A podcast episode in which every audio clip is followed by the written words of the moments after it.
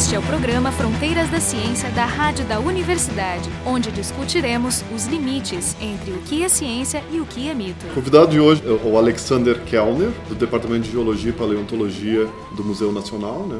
o FRJ. É interessante que o museu é quase um departamento, ele é mais, ele é um instituto? Não, o museu tem mais ou menos uma categoria similar do instituto, mas é muito bom lembrar que o museu, no ano que vem, completará os seus 200 anos de existência. E para vocês terem uma ideia, é a instituição científica mais antiga da América Latina. O Alex é membro da Academia Brasileira de Ciências. A gente vai falar sobre pterossauros, né? E o pessoal do programa é a Carolina Brito, o Jefferson Arenzon e eu, Marco de Arte, do Departamento de Física da URGS. Eu vou pedir para o especialista em dinossauros do nosso programa, que é o Jefferson, começar as é. considerações iniciais. É, eu queria começar pelo início mesmo, né? que é a parte histórica da descoberta do pterossauro. Então, mais ou menos quando é que ele foi descoberto, embora a gente saiba que eles não são dinossauros, portanto não são aves também. Certamente essa descoberta dos primeiros espécimes ocorreu dentro de um contexto onde devia estar se encontrando outros fósseis muito antigos. Né? Então como é que foi essa recepção? Mas olha, foi uma coisa bem interessante. A primeira vez que se falou, ou melhor, se escreveu sobre pterossauros foi em 1784. Quem fez isso foi o Cosmo Alessandro Collini, apenas relembrando a vocês que naquele tempo o nome dinossauro não existia, que foi tempos depois através do homem. Mas já tinham sido descobertos alguns fósseis. Estavam no início de algumas coisas que não se sabia bem o que eram. Mas a palavra dinossauro não existia naquele tempo. Mas o Cosmo Alessandro Collini, que era um antigo secretário de Voltaire, ele descreveu o material da seguinte forma: era um material praticamente completo encontrado em rochas calcárias que foram formadas há mais ou menos 155 milhões de anos atrás na região sul da Alemanha, quando a Europa toda era um arquipélago e você tinha então algumas ilhas com animais diferentes. Mas o Cosmo Alessandro Collini chegou à seguinte conclusão ao descrever esse material: primeiro, um material novo para a ciência, ciência daquela época. Segundo, que a posição zoológica daquele animal que ele estava descrevendo era incerta. E em terceiro lugar, que era animal possivelmente de hábitos anfíbios. Resumindo, cara não tinha a menor ideia do que achar. posição que tu menciona é como ele se encaixa na árvore. É, exato, na árvore evolutiva, né, dos vertebrados de uma forma geral. Isso foi apenas quase 20 anos depois, em 1801, quando um outro pesquisador chamado Georges Cuvier, que é conhecido como o pai da paleontologia de vertebrados, teve acesso a alguns desenhos daquele material. Lembre-se que fotografia não era nada, enfim. Então, a partir desses desenhos, o Georges Cuvier chegou à conclusão que se tratava, primeiro, de um réptil e, segundo, que deveria utilizar os seus membros anteriores para voar. Como é que era o estado desse fóssil? Excepcional. Aí vou te dizer, a primeira vez que eu tive a oportunidade de olhar para o material e literalmente tocar na rocha, a gente evita tocar no fóssil porque ele é muito frágil, né? mas tocar na rocha é emocionante. O primeiro pterossauro, mesmo não sabendo o que, era, a ser ilustrado e ser descrito. O tamanho dele também. A abertura lá devia ter algo em torno de um metro, alguma coisa assim. Tu diz a envergadura dele. Exatamente. Sendo que, lembre-se, o corpo é relativamente pequeno, o, o esqueleto esqueleto é bem frágil. O que, vamos dizer assim, predomina nesses animais são as asas, que são bem finas. Na verdade,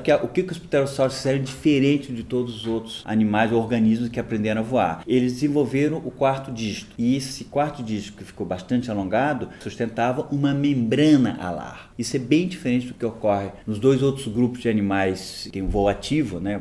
de vertebrado de voo ativo. Né? Vamos esquecer os insetos nesse momento. São as aves, onde você tem o antebraço bem desenvolvido, os dedos relativamente atrofiados, e também os morcegos, que têm quatro dígitos bem desenvolvidos e sustentam essa membrana alar. Então é bem diferente da maneira com que o pterossauro aprendeu a voar. Mas é uma evolução independente. Totalmente independente, inclusive os primeiros vertebrados a alçarem voo foram os pterossauros. Sabe a ideia né, do voo ativo ou planado, né? O voo ativo basicamente é o animal poder, a partir do chão, impulsionar as asas, correndo ou não, e poder alçar o voo. O voo planado não, ele tem que sair de uma posição mais alta e a partir daí se lançar. Então ele teria que trepar numa árvore. Exato, subir numa árvore ou num penhasco e aí se lançar o voo. É quase a diferença entre Santos Dumont e os irmãos Wright. Quase. Mas o ponto é esse. Então, os pterossauros são os primeiros animais que desenvolveram um voo ativo. Primeiro vertebrado, tu disseste. Primeiros vertebrados. Porque os insetos já faziam isso antes. Aliás, bem antes, inclusive. Né? Mas os pterossauros, apesar das ideias do Cuvier dizer que eram répteis voadores, essas ideias não foram tão bem aceitas pela academia da época. Os pterossauros chegaram a ser interpretados até como um, um grupo de aves que utilizariam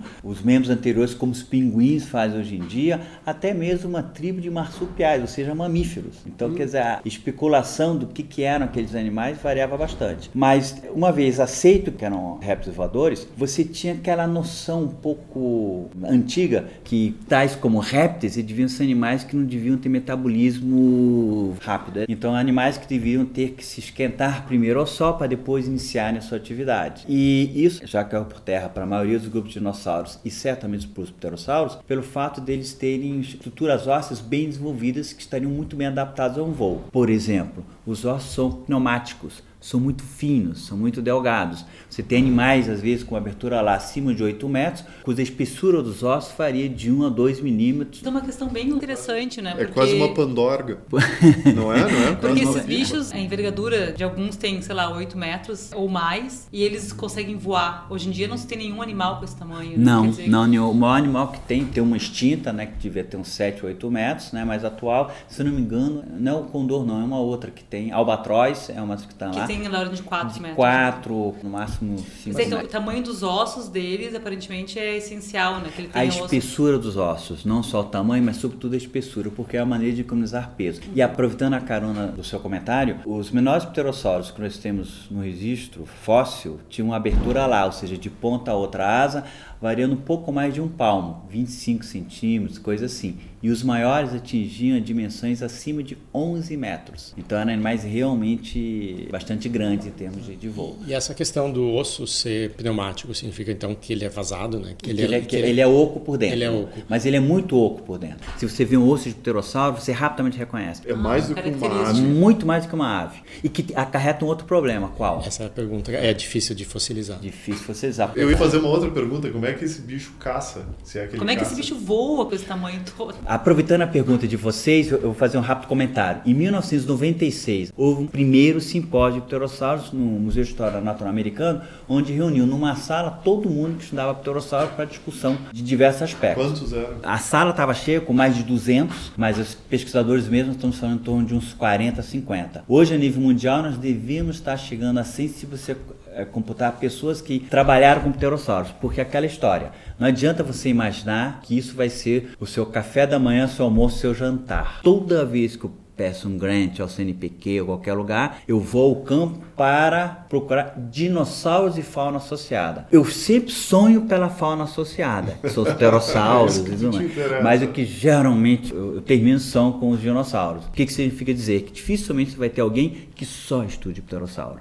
até por uma questão de sobrevivência científica, ele precisa estar um pouco mais diversificado. É a natureza. Sim, e não faz sentido tu encontrar algum outro fóssil. Não, não, eu só vim aqui para pegar pterossauro e é, vou deixar vou esse crânio exatamente. aqui. Você não faz isso. Você está falando do encontro lá. Pois é. Aí dentro desse encontro, nós chegamos a duas conclusões, que os pterossauros eram répteis que sabiam voar. Ou seja, a gente está no tempo do Cuvier, 1801. Que é a origem do nome. Exatamente. E por que essa discrepância tanto de opinião? E aí a resposta está em várias linhas. A principal delas é que esses animais eram muito diferentes de absolutamente tudo que existe hoje em dia. Pra vocês terem uma ideia, eles viveram entre 220 a 66 milhões de anos atrás e depois disso se extinguiram totalmente. E não existe nada hoje em dia, nada, aves, morcegos, qualquer outra coisa que se compare a um pterossauro. Então você tenta estabelecer modelos e como é que ficam esses modelos? São modelos que uns aceitam, outros não. São, são analogias que você tenta fazer com as aves. Né? Mas não é um bom modelo, a gente já descobriu que não é um bom modelo. Então tem uma discrepância séria sobre diversos aspectos dos pterossauros, como eles voavam em termos de dinâmica de voo, mecânica de voo, como eles funcionavam no seu voo, até mesmo como eles se locomoviam em terra firme. O mesmo peso deles, eram super pesados. Olha, varia. Tem gente que achava que o maior pterossauro pesava em torno de uns 100, 100 e poucos quilos, até 500 quilos. 500 quilos, é impossível você, até por questões físicas, você conseguir voar. Existem rastros, como existem pegadas de dinossauros, de onde tu tira informação, por exemplo, que velocidade eles corriam, qual era o peso, né, em função da profundidade. Existe alguma coisa parecida? Existem várias pegadas, inclusive uma curiosidade.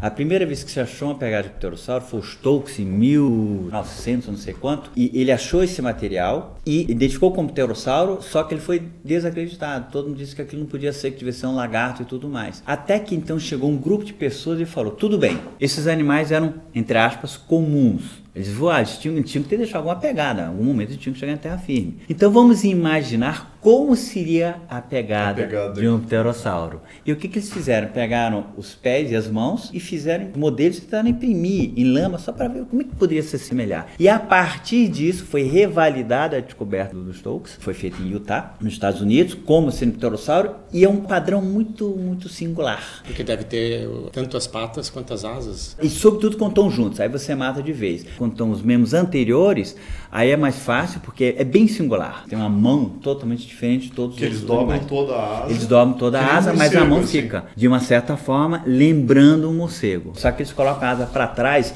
porque a movimentação que eles têm é mais limitada. O morcego pode recolher toda a asa, eles não, eles são obrigados a mexer um único dígito, tem quatro falanges, e que empurra a asa, asa para trás. Fica ali nas costas, assim. Então é diferente a maneira com que eles recolhem a asa. De qualquer forma, a mão de um pterossauro é bem característica, quando você vê ela impressa. E a gente começou então, quando digo a gente, digo nós enquanto pesquisadores, encontramos vários dessas pegadas em vários locais do mundo, menos no Brasil até o momento, mas isso é uma questão de tempo. E a partir disso, inclusive, que vem um pouco dessa ideia mais consensual, que em terra firme eles se locomoviam nos quatro membros. Ou seja, não locomoção bípede, que era a argumentação que se tinha, que eles deviam ser, porque eram aparentados aos dinossauros, então havia um grupo de pessoas que diziam, não, deviam se locomover só nos membros posteriores. E isso está caindo por terra.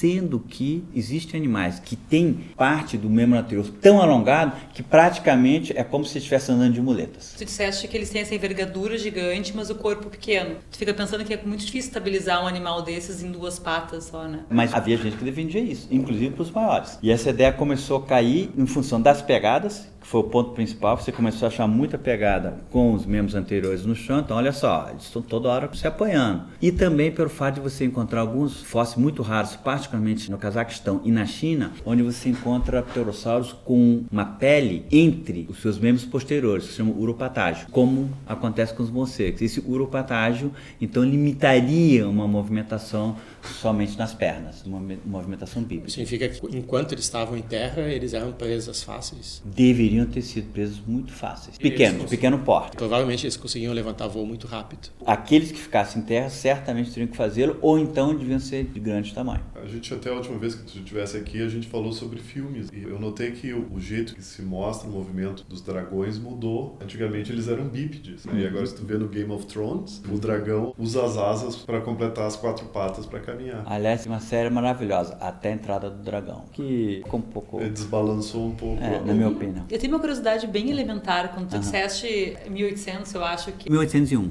Tá, então em 1801 Correr. ele falou, não, ele deve ser um réptil É. que voava. Porque eu fico pensando, se esse animal é tão diferente né, de tudo que já se viu até hoje, como que ele pode, por uma imagem, identificar que era um réptil? Você tem certas estruturas, certos ossos que são bem característicos de certos grupos. Então, por exemplo, existe lá um osso chamado quadrado, e esse quadrado, da forma como estava desenvolvido, era um quadrado tipicamente reptiliano. Uma mandíbula, precisa apontar. É um osso da mandíbula. É o osso que, inclusive, junta a cabeça com a mandíbula, é o quadrado. E esse osso é bem típico de réptil, da forma que está. Né? O mamífero é totalmente diferente, e peixe também é totalmente diferente. Então, aquele é bem reptiliano. Então, foi esse um dos pontos. Para mim, a sacada mais interessante do não foi nem essa. Foi o fato de você imaginar que o animal voava. Que naquele tempo, além das aves, morcegos, dos anjos, nada voava, né? Então, quer dizer... Mas hoje também não, né? Os répteis... Pois é, répteis pois não é, hoje também não, hoje também não. Mas já existia uma mitologia de dragões na época.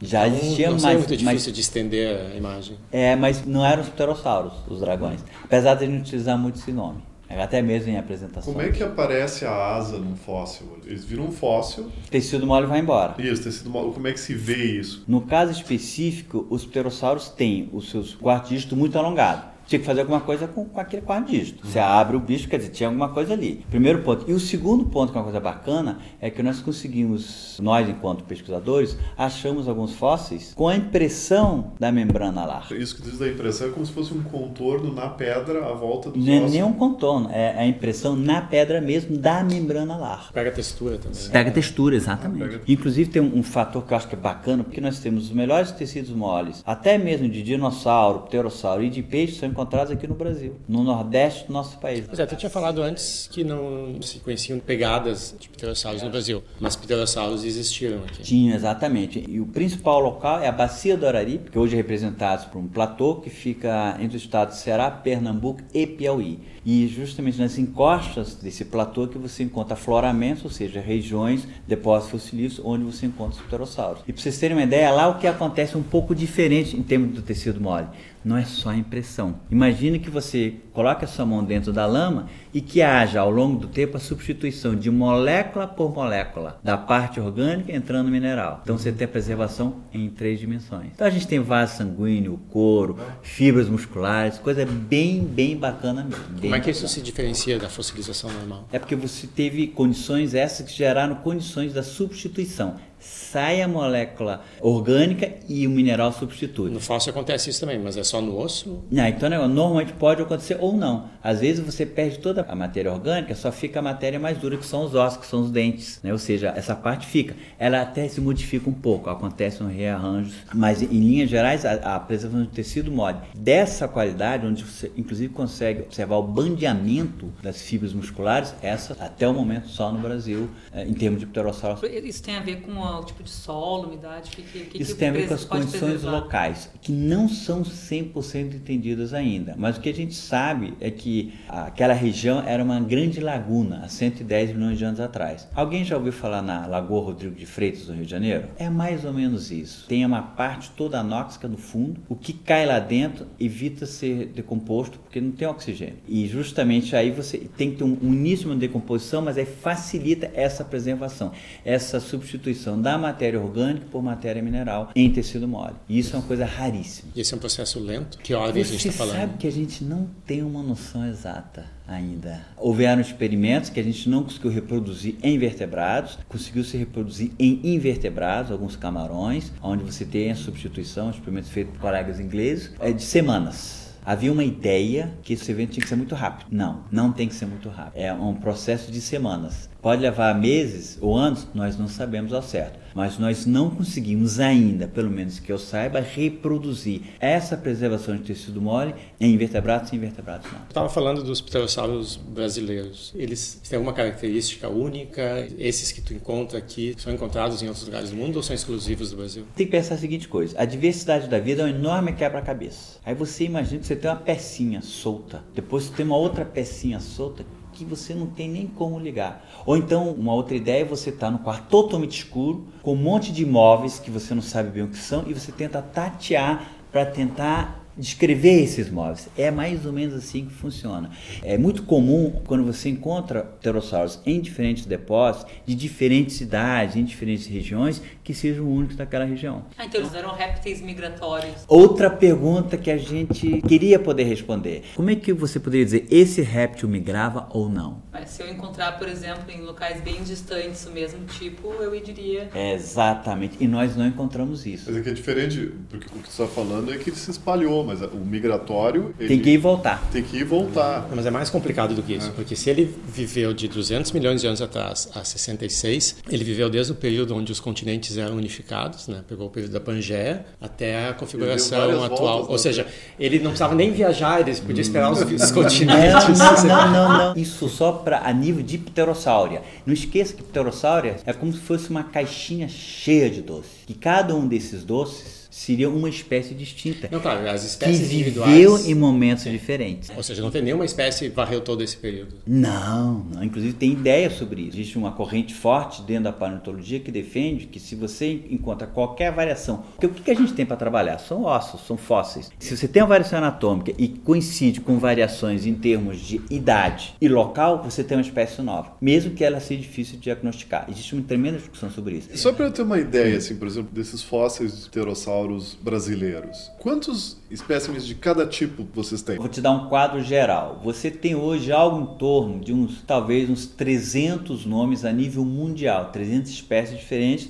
das quais, dependendo do autor, você vai considerar umas 200, talvez um pouco menos, como válidas. E 99,9% das espécies são baseadas em apenas um único exemplar, definido desde um dedo ou de um ombro, um osso até o indivíduo completo. Existem poucos que você tem mais. Inclusive, é um dos grandes problemas que a gente tem para solucionar. Sim, porque eu esperaria assim, ah tá, pterodátilo, não sei se isso é uma... Pterodáctilo é um pterossauro. Mas, Mas quantos espécimes desse existe? Se você for falar só do gênero pterodáctilo, que tem várias espécies, você pode ter talvez em torno de uns 50. Ah não, isso é bom. É, isso é bom. Só que há uma divisão em cima disso. Aí tem uns que jogam para um grupo aqui, outros para o ah, grupo acolá. Porque eles não têm a procedência exata. Tu encontrou num, aqui, mas você não encontrou pterodáctilos corre numa só camada. Só existem hoje três que a gente chama de bone bed, camada com acumulação expressiva de ossos de pterossauros. Dois desses foram encontrados em 2014. É só agora que foram encontrados. Eu tenho né? uma pergunta bem ignorante. Vocês encontram um fóssil, necessariamente vocês conseguem fazer análise de gene? É sempre não. possível? Não. Em geral não é. Não, em geral não, não então, é. Então é só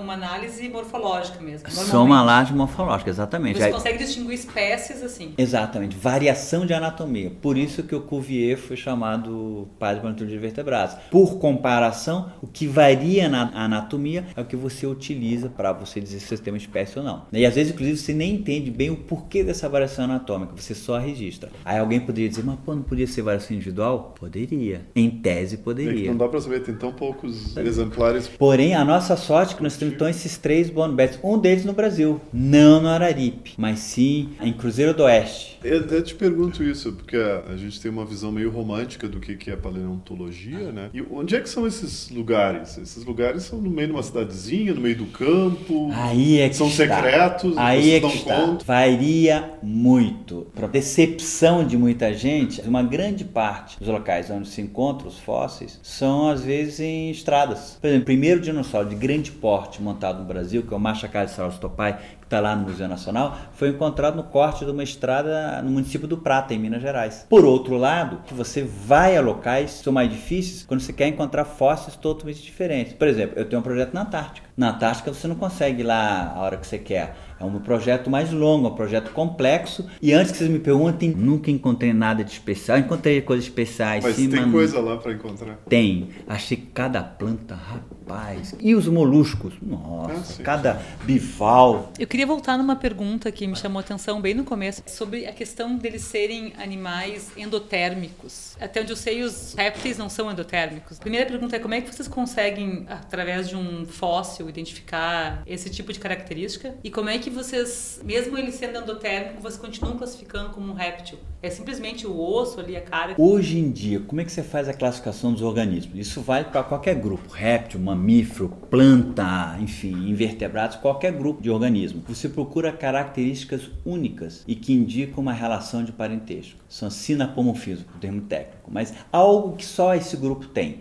e que desenvolveu em algum momento. Então, assim que a gente faz a relação. Então, aspectos fisiológicos não entram nisso. Primeiro. Segundo ponto, que a gente aprendeu que existe tanta variação. Você sabia que tem um réptil que, apesar de não, não ser um endotérmico, ele se comporta como tal? A tartaruga marinha gigante. A capacidade calorífica é tão grande que ele estabiliza. Ele a... estabiliza, exatamente. Pois é, são coisas que vão nessa linha. Não, mas esse que nós estamos comentando agora, eles eram endotérmicos. A resposta correta para a sua pergunta é eu não sei. Creio que sim. Por que, que eu acredito que sim? Por dois motivos. Primeiro, que nós aprendemos que todos os animais que desenvolvem voo ativo tinham que ter algum controle da sua temperatura.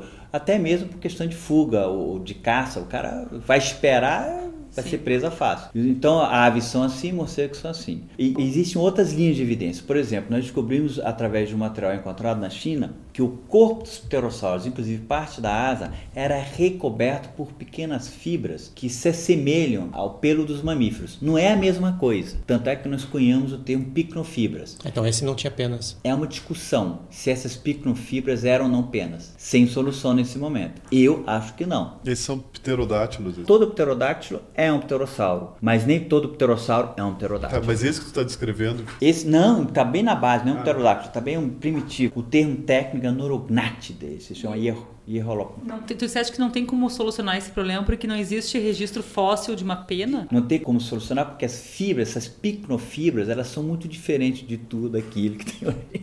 É sempre aquele problema. E nós não encontramos, eu acredito que vamos encontrar alguma maneira de tentar fazer algum mapeamento diferenciado, seja de composição, seja de estrutura mesmo, para você separar isso. E outra coisa, essas picnofibras são raras. Então eu não posso chegar para o meu colega chinês, tá aquele material lá que ele coloca quase que no cofre e dizer, deixa eu arrancar um pedacinho para olhar melhor. Tu disseste, por exemplo, que as membranas, aquelas de voo, podem ser conservadas sob algumas condições. E já são analisadas. Mas, por exemplo, essas pseudopenas, Picnofibras. picnofibras, essas é aí vocês pelos dos pterossauros. Essas não. Não tem Não. nenhuma esperança de algum Tem. dia encontrar um fóssil. Mas a gente encontrou um fóssil. O problema é o seguinte, a gente não encontrou em abundância, a ponto que você vai sacrificar o material. Eu gostaria, mas ainda não temos essa situação. E mesmo se encontrarmos, a questão é, vou conseguir achar alguma maneira de resolver? É uma pergunta bacana. Como é que faz a diferença entre a estrutura original, por exemplo, essas picnofibras? Como é que faz a diferença entre a estrutura original e o método de preservação? Pode ser que fosse uma pena, mas o método de preservação fez Tem parecer. fez alterações.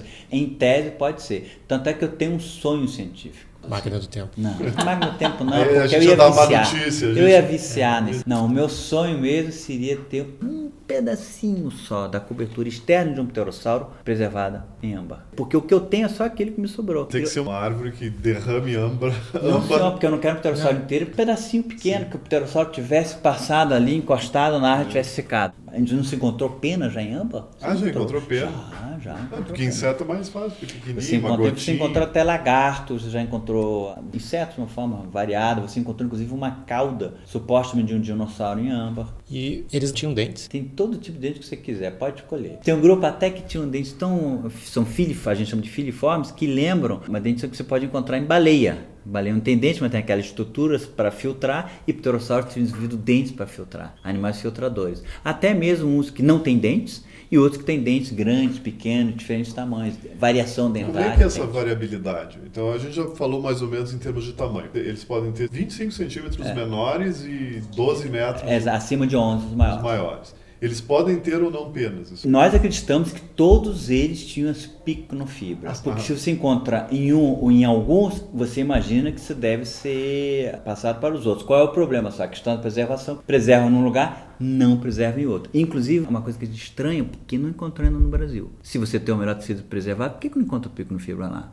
É uma pergunta que a gente não sabe responder. É raro, mas a gente deve encontrar. E quando encontrar no Brasil, sim, vai ser uma grande contribuição. Não existe uma única questão que você discuta em termos dos grandes problemas de pterossauros que não passe por material do Brasil. Tão bem preservado ele é. E matéria específica do Araripe. E agora, mais ainda que a gente encontrou esse material na região do Paraná, que é um- uma acumulação óssea de pterossauros, com centenas de crânios. É o Caio Ajara do Brusque, de 2014. O problema lá é que é tudo misturado. Então você tem dificuldade em fazer separações. Só que agora estamos trabalhando para tentar, por exemplo, estudar uma sequência de 100 números. E nós temos para fazer isso numa acumulação que te diz de uma forma direta que aqueles animais eh, viveram em algum, algum momento ou não juntos ou muito próximos em termos de tempo. Porque o fato de ter, você encontrar juntos não necessariamente significa que são animais que tenham vivido em conjunto. Mas o fato de você ter essa acumulação, você pode dizer isso. Aí você vai poder questionar questões de variação de indivíduo, variações individuais, até mesmo de dimorfismo sexual, que é uma pergunta interessante. E a diferença etária também. Variações ontogenéticas, exatamente. Isso foi encontrado quando, esses 100 crânios aí? Foi encontrado uns 40 anos atrás. Por quem? Por uns lavradores que estavam ali na região, que acharam aqueles ossos muito esquisitos, que sabiam que havia um cemitério indígena, depois descobriram que não. Quando viram as asas, hum, talvez não sejam. Não só os ossos, e aí mandaram um pedaço para uma universidade, que ele, ah, é bacana, é osso, e jogou no canto. E foi só através de um outro pesquisador que passou ali e disse, isso é o pterossauro, onde está essa região? E a história é longa, encontraram a região, redescobriram a Então, região. 40 anos foi descoberto e o- esse pesquisador 11 ou 12. Mas ainda tem 12. coisa lá? Tem. Deixa eu te fazer uma pergunta com relação agora à extinção. Eles viveram até... eh, 66 milhões de anos. Foi junto com os dinossauros? Foi então, a junto com os dinossauros não avianos. Né? As aves são dinossauros, sobreviveram, os outros não. Teoria mesmo, então O caiu que na... afetou os dinossauros terá afetado os pterossauros. Existe também uma questão se já estavam em processo de extinção ou não. É porque é interessante pensar que os pequenininhos não tivessem sobrevivido, né? Devia ter alguma peculiaridade. Aí que tá. Eu te faço duas previsões. Estou chutando. Você vai encontrar pterossauro no Paleoceno. O Paleoceno é a unidade geológica que fica acima do limite KPG, onde os dinossauros e os pterossauros se extinguiram. Quer dizer, sobreviveram alguns. Alguns Mas isso têm não que ter sobrevivido. Não, não se achou ainda. Mas eles são raros, é aquela história. Como já falou, animais voadores não estão em locais propícios para fossilização. Bem. E o segundo ponto, você hoje não tem pterossauros de pequeno porte nessas camadas superiores. E a pergunta é, você não tem porque eles não existiam ou você não tem porque eles eram raros? Ou por alguma questão de preservação. É pequeno, é mais frágil, mais difícil preservar. Sim, eles podem ter ficado restritos a uma só região. É, então mas no várias- Paleoceno é impossível você vai encontrar. Uma outra coisa que para mim é impressionante é que toda uma classe de réptil que teria evoluído um fator adaptativo tão vantajoso que é voar, ter se extinto de maneira absoluta. Você né? tá vendo como a gente tem que cuidar também do nosso ambiente, cuidar disso assim. É, né? efeitos climáticos bruscos, né? Como efeitos foi climáticos a queda do, bruscos, exato, do asteroide. exato. Inclusive efeitos repetitivos. Vocês sabem que esse processo de extinção ocorre muito e, de uma certa forma ou outra, alguns desses já se consegue conectar com efeitos de problemas que vieram de fora, né? Asteroides, meteoritos que chegaram à Terra. Junto com alguns efeitos que estavam ocorrendo aqui, que pioraram alguns processos de supervulcanismos que já estavam acontecendo. Já existe também essa É, ideia, exatamente. Sobretudo no KPG. isso. Então, hoje a gente teve aqui o Alex Kellner, que é professor no Museu Nacional, na Universidade Federal do Rio de Janeiro, conversando sobre pterossauros. E o pessoal do programa, Carolina Brito, Jefferson Enzon e eu, Marco de Arte, do Departamento de Física da URGS. O programa Fronteiras da Ciência é um projeto do Instituto de Física da URGS.